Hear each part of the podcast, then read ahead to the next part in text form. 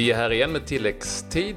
Det är ju en podcast som pratar om fotboll, aktuell sådan, och vi gör det varje dag i minst 15 minuter. Den här dagen har herr Andersson till exempel följande att rapportera. Kennedy bjöd på en vacker frispark, men det är målfirandet som det snackas om. Vi på tilläggstid har återigen knåpat ihop omgångens allsvenska lag. Vem hamnar där? Och se vår lilla egna favorit igång igen, Diego Armando Maradona.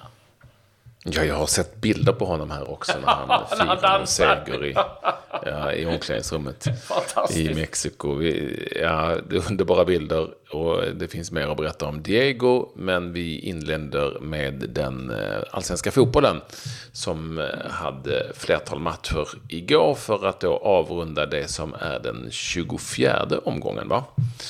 Eller hur? Tiden i allsvenskan. Tiden går fort. Det är bara 6 omgångar kvar. Får man snart sluta snacka om hur många poäng det är att spela om. Men nu är det 18 poäng att spela om. Men inte särskilt mycket mer än så. Vi tar resultaten snabbt då. Hammarby IFK Göteborg 3-0. Elfsborg Häcken 0-3. Och Örebro Trelleborgs FF 4-0. Som ni hör, ganska överlägsna segrar på alla olika håll. Claes, du var på plats på Tele2. Ja, jag var det, och det var ett Hammarby som vann klart, men rättvist. Ska vi säga, IFK Göteborg hade en period i matchen där man var med ett tag vid ställningen 1-0, men sen kom straffen och sen så kom hålet ifrån Kenny. Ska säga att målen det gjorde Tankovic, var faktiskt petade in den där, han var och touchade den där bollen som Paulsen nickade, så att han hävdar själv att det var såklart att det är han som gjorde målet. Hamad gjorde sen mål på straff i 73:e och sen gjorde då Kenny Bakis-Juglio mål i den 79:e på en otroligt vacker frispark. Och det var som en fantastisk stämning runt Tele2. Han hade liksom inte spelat, han hade ett inhopp 5 augusti på 5 minuter mot Trelleborg. Har inte spelat sedan dess. Och han var givetvis väldigt väl spelsugen. Och alla skanderade liksom hans namn. Och sen kom han in precis vid straffen. Men då kände han, den kan jag inte ta. Men sen kom en frispark. Och den drog han upp rätt i krysset. Och så sprang han ut och firade. Och jag och Patrik, vi har alla sett bilderna nu när han fångar en öl på vägen som kastas in. Tappar inte en droppe. Tar en slurk och sen så firar han. Ja, det var otroligt på alla sätt. Och det är bilder som kommer att gå viralt, som det heter, över hela världen, det kan jag lova. Inte bara frisparken utan den här ölmuggen som ser ut att flyga väldigt elegant ner mot Kennedy som man fångar i farten och till synes inte spilla en droppe. Och det har han väl lärt sig nu när han har varit på Söder ganska mycket som fotbollsspelare. Att där spills det ingen öl, inte i onödan. Och jag vet inte om han drack det. Jag tror inte han smakar, va? Jo, jag tror att han tog en slurk. Ja, det kan jag. Ja, har det också. Vad härligt. Och men det är ju fantastiska bilder på alla sätt och vis. Så jag tror att alla i allsvenskan, oavsett vilka lag man håller på, ändå på något vis unnar Kenny Bakis-Juglio de här scenerna som det ändå blev här i samband med den här matchen och den där frisparken som är otrolig, som du sa. Så att jag tror det är bara idel mungiper uppåt, även om IFK Göteborg-fansen kanske inte stod och applåderade. Så det var ju matchen redan körd. Ja, jag ska säga det att det finns intervju med Kennedy, där får ni höra själv hur glad och stolt och alla dessa känslor har, lite om firandet också kommer med, och han är själv inne på att det är klart att det är liksom lite Hammarby över det hela. Det är värt att lyssna på. Det finns även med Tankovic, Stefan Billborn, som båda hyllar Kennedy och pratar lite också annat. Och sen har vi då IFK Göteborg. Det är inte mycket som ser särskilt bra ut i IFK Göteborg just nu. Inte spelmässigt, inte resultatmässigt. Och nu väntar 2 ödesmatcher, Trelleborg och BP. Ja, alltså det är nu, vad blir det, 3 raka förluster. Det är 6 matcher utan vinst här. Det är, vad har matcherna slutat de senaste 3? Det är alltså 1-4, 0-2 och 0-3. Det, vad blir det? 9-1, va? 1-9, ja. förvisso mot helt okej motståndare, det går såklart inte att komma ifrån någonstans, men ändå, det är ju ett ras här som ser tungt ut, och framförallt är det väl så också att på planen så ser man liksom ingen riktig ljusning, för att så som många har påpekat här, och vi har ju också gjort det i flera omgångar, så verkar inte IFK Göteborg inse att det kommer vara poängen som räknas nu och ingenting annat. För att med den fotboll som man nu har spelat de senaste matcherna så kommer det bli skitsvårt att vinna matcher även mot Trelleborgs FF, som kommer att gräva skyttegravar förmodligen när de kommer till Göteborg. Ja, alltså man sitter och tittar på matchen så blir det ju en fembackslinje i stort sett de har, och sen så tajtar man till ytterligare. Och så har man då en forward, och den forwarden är ju så här 40 meter ifrån övriga, så att när man väl får upp bollen så finns det ju ingen möjlighet för den spelaren, oavsett vem det är egentligen, att göra någonting, och då tappar man den igen. Att det blir liksom ingenting av någonting, och det är väl det som är problematiken. Man ser också ett lag utan självförtroende, ganska förståeligt. Men liksom, det känns inte så här jättetätt bakåt, det är liksom inte särskilt farligt framåt. Och nu är det ju liksom en jättematch här mot Trelleborg, och nu ska vi vara så ärliga att Trelleborg har ju inte imponerat på något sätt heller, så att, det kan man inte säga nu. Det är ett ganska bra läge att få den här möjligheten att möta liksom, Trelleborg. Vinst här och vinst mot BP, ja men då kan man ju pusta ut, då kan man andas ut, och då ser det ju hyfsat lugnt och stabilt ut igen i alla fall. Men det är ett litet jobbigt läge. Jag ska säga, det finns intervjuer med Tobias Hussein och även med Mats Gren som ger lite sin syn på saken, även om han inte riktigt vill berätta allt, vilket jag kan tycka är lite konstigt. Det är väl bättre att ut med det som har hänt och berätta varför och man har gjort vissa saker, så slipper man de här frågeställningarna framöver, men vill inte riktigt göra det. Ni kan lyssna på intervjun lite vad han själv känner kring olika saker kring IFK Göteborg. Ja, du tittade på en annan match och det var väl ingen jättehöjda tillställning jag har förstått saken där. Nej, det var åtminstone den första halvlek i Borås mellan Elfsborg och Häcken som var bara kamp och massa närkamper, massa små fula närkamper. Och en väldigt låst match, minst sagt. Elfsborg kom ju till spela med 2 raka segrar efter att ha haft ett bedrövligt facit dessförinnan, så man hade väl ändå lite förhoppningar på dem. Men i andra halvlek var de fullständigt överkörda av Häcken, som via Paulinho, 17:e målet nu för honom, och tog ledningen med 1-0, och sen så gjorde Jeremejeff och Viktor Lundberg även mål på slutet, i de slutminuterna, som liksom dödade matchen. 3-0 till Häcken som öser på jätteordentligt. Nu är Häcken på 43 poäng, 1 poäng bakom Malmö FF, 4 poäng bakom Hammarby, och de var ju helt avsågade tidigare från Europaplatser, och de ser ljuset komma nu. Och de är bra också dessutom, stundtals spelar de väldigt, väldigt bra. Elfsborg, ja, back där de var innan. Jag har fortfarande inte förstått lite samma läge hur man vill spela. Nej, men de är 1 poäng före IFK Göteborg bara. Så att det är ju inte, det är inte så. Ja, det ser väldigt, lojt och ointresserat ut på sina håll, och jag förstår fortfarande inte riktigt hur Elfsborg ska spela.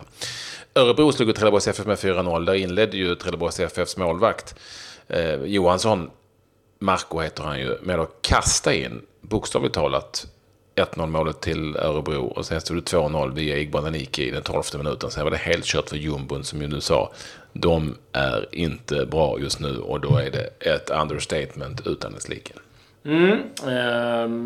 Besara tvåmålsskytt värt att lyfta fram också för Örebro. Det ger ju då följande tabell efter 24 omgångar. Vi har AIK 57 poäng, Norrköping 49, Hammarby på 3:e plats med 47 inspelade, skuggas av Malmö 44, BK Häcken 43, Östersund 42. Sen har vi bottenstriden, då väl det som är intressant, Trelleborg 13, Dalkurd 17 på kvalplats, BP 20 poäng, Sirius ovanför, bättre målskillnad också 20 poäng. Sen har vi då Göteborg 24 och Elfsborg 25. Och i mitten Land, Kalmar, Örebro, Djurgården och Sundsvall. Och några vansinnigt intressanta matcher i nästa omgång. Sirius, Elfsborg, IFK Göteborg, Trelleborg nämnde vi. Och även, får vi säga nu, Häcken, Malmö FF. Så där finns det en del godbitar att ta sig an i den nästa omgången. Det var ingen sprudlande fotbollsdag i Europa under gårdagen. Det inväntas ju Champions League och annat Europaspel, så då brukar det vara en ganska avslagen dag detta. Men vi hade en match i Premier League. Bournemouth mot Crystal Palace. Det blev seger för Bournemouth med 2-1. Brooks gjorde 1-0. Van Arnold kvitterade 55 minuter för Crystal Palace. Men Stanislas, junior Stanislas, avgjorde på straff i den 87:e matchminuten. Match också i Italien. Sampdoria mot Spal. Det slutade 2-1 för Sampdoria. Där ska jag säga att Albin Ekdal spelade 90 minuter. Drog också på sig ett gult kort. Paloski gav Spal ledningen. Sen var det Linetti och De Frell som gjorde målen för Sampdoria. Och jag var där i match i La Liga också. Ja, då hade vi du. Det är mellan Celta Vigo och Getafe. Jag vill veta mer om den. Så där, vi kan säga att det slutar 1-1. Det räcker så, va? Och berätta att vi hade Sebastian Andersson som målskytt i Schweiz i Bundesliga när hans och Simon Hedlunds Union Berlin besegrade Ingolstadt med 2-1. Det ser ganska bra ut för Union Berlin. De ligger på andra plats i Schweiz i Bundesliga på 16 poäng, 3 efter Köln. Lite kul också, bara nämna snabbt. Sebastian Andersson har gjort 4 mål. Det är ju ändå helt okej på 6 omgångar och ligger på tredje plats i skytteligan. På fjärde plats i skytteligan. Han som leder skytteligan i Sverige Bundesliga, Terodde i Köln, har gjort 12 mål. Oj, på 8 omgångar. Det är en bra start och leder överlägset den skytteligan. Ja, hade AFC eller Värnamo behövt i Superettan när matchen slutade 0-0 Värnamo och Eskilstuna.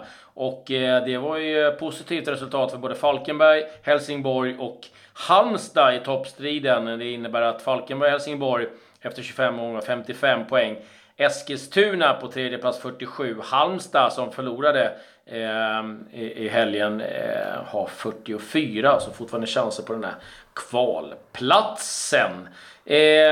Ja, det var väl de matcherna av intresse runt om i Europa. Jag ska säga också att det lottades i Champions League, åttondelsfinalerna för damer ska spelas 17-18 oktober första omgången. Och Rosengård fick Slavia Prag. Linköping, ja, de ställdes mot PSG. Tuff lottning för framförallt Linköping, ska jag säga. Rosengård är ju sidat där också, så att de fick lite enklare lottning av den anledningen helt enkelt. Linköping inte det. 2 svenska landslagsspelare i PSG för övrigt. Kan vi säga att Zürich, Bayern München, Wolfsburg, Atletico Madrid, Ajax, Lyon, Barca, Glasgow, Chelsea, Fiorentina och LSK-kvinnor mot Brøndby, övriga lag. Italien, där har Lazio förlängt med 2 nyckelspelare. Ciro Immobile och Sergej Milinkovic-Savic. Båda har skrivit på till 2023. Rapporteras om lön kring 35 miljoner kronor om år plus bonusar. Sen är det varit mycket snack om det finns några utköpsklausuler eller inte för framförallt då Sergej Milinkovic-Savic, och det förnekar nu Matesha Cashman, hans agent, att det finns. Så den som vill köpa Milinkovic-Savic lär nog få hosta upp en del stålar framöver om man vill ha honom. Det är väl nästan dags att presentera omgångens lag här lite snabbt, va? Ja, det tycker jag vi ska göra halvsnabbt i varje fall. Vi spelar 3-5-2 idag. Jaha, där ser man. Ja, så är det i den 24:e omgången. Vill du börja eller vill du sluta? Jag kan börja. Vi har i mål Keita i Östersund, och trebackslinjen då är Ekpolo, Häcken, Grazia i Sundsvall och Pettersson, Tom i Östersund.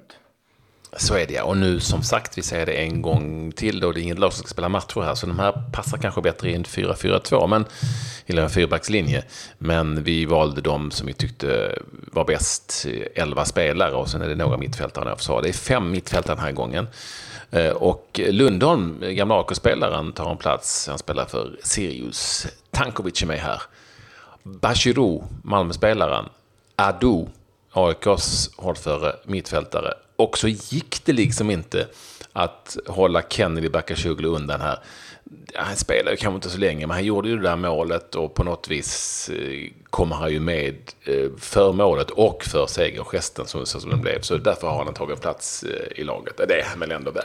Ja, vi är ju lite nostalgiska också, så att, det tycker jag att han är värd. På topp då har vi Besara som hängde två strutar och AIKs Henok Goitom som är med för fjärde gången. Och på tal om nostalgi, vi kör väl lite den här totalfotbollen här. Gäller att kunna lira överallt i våra uppställningar. Och, exakt, så är det. Även i det här laget, 3-5-2. Grattis alla som var med. Vem blir omgångens lirare här då? Det får ni veta imorgon. Och en som var skicklig på att lira lite överallt, det var ju Diego Armando Maradona. Och förutom att han kör sköna segerdanser i Mexiko eller Colombia, var han nu är någonstans. Mexiko igen. Han har uttalat sig här nu om Messi. Och han har 2 råd till honom, att han ska sluta i landslaget och att han borde be alla, inklusive honom själv, att dra åt helvete.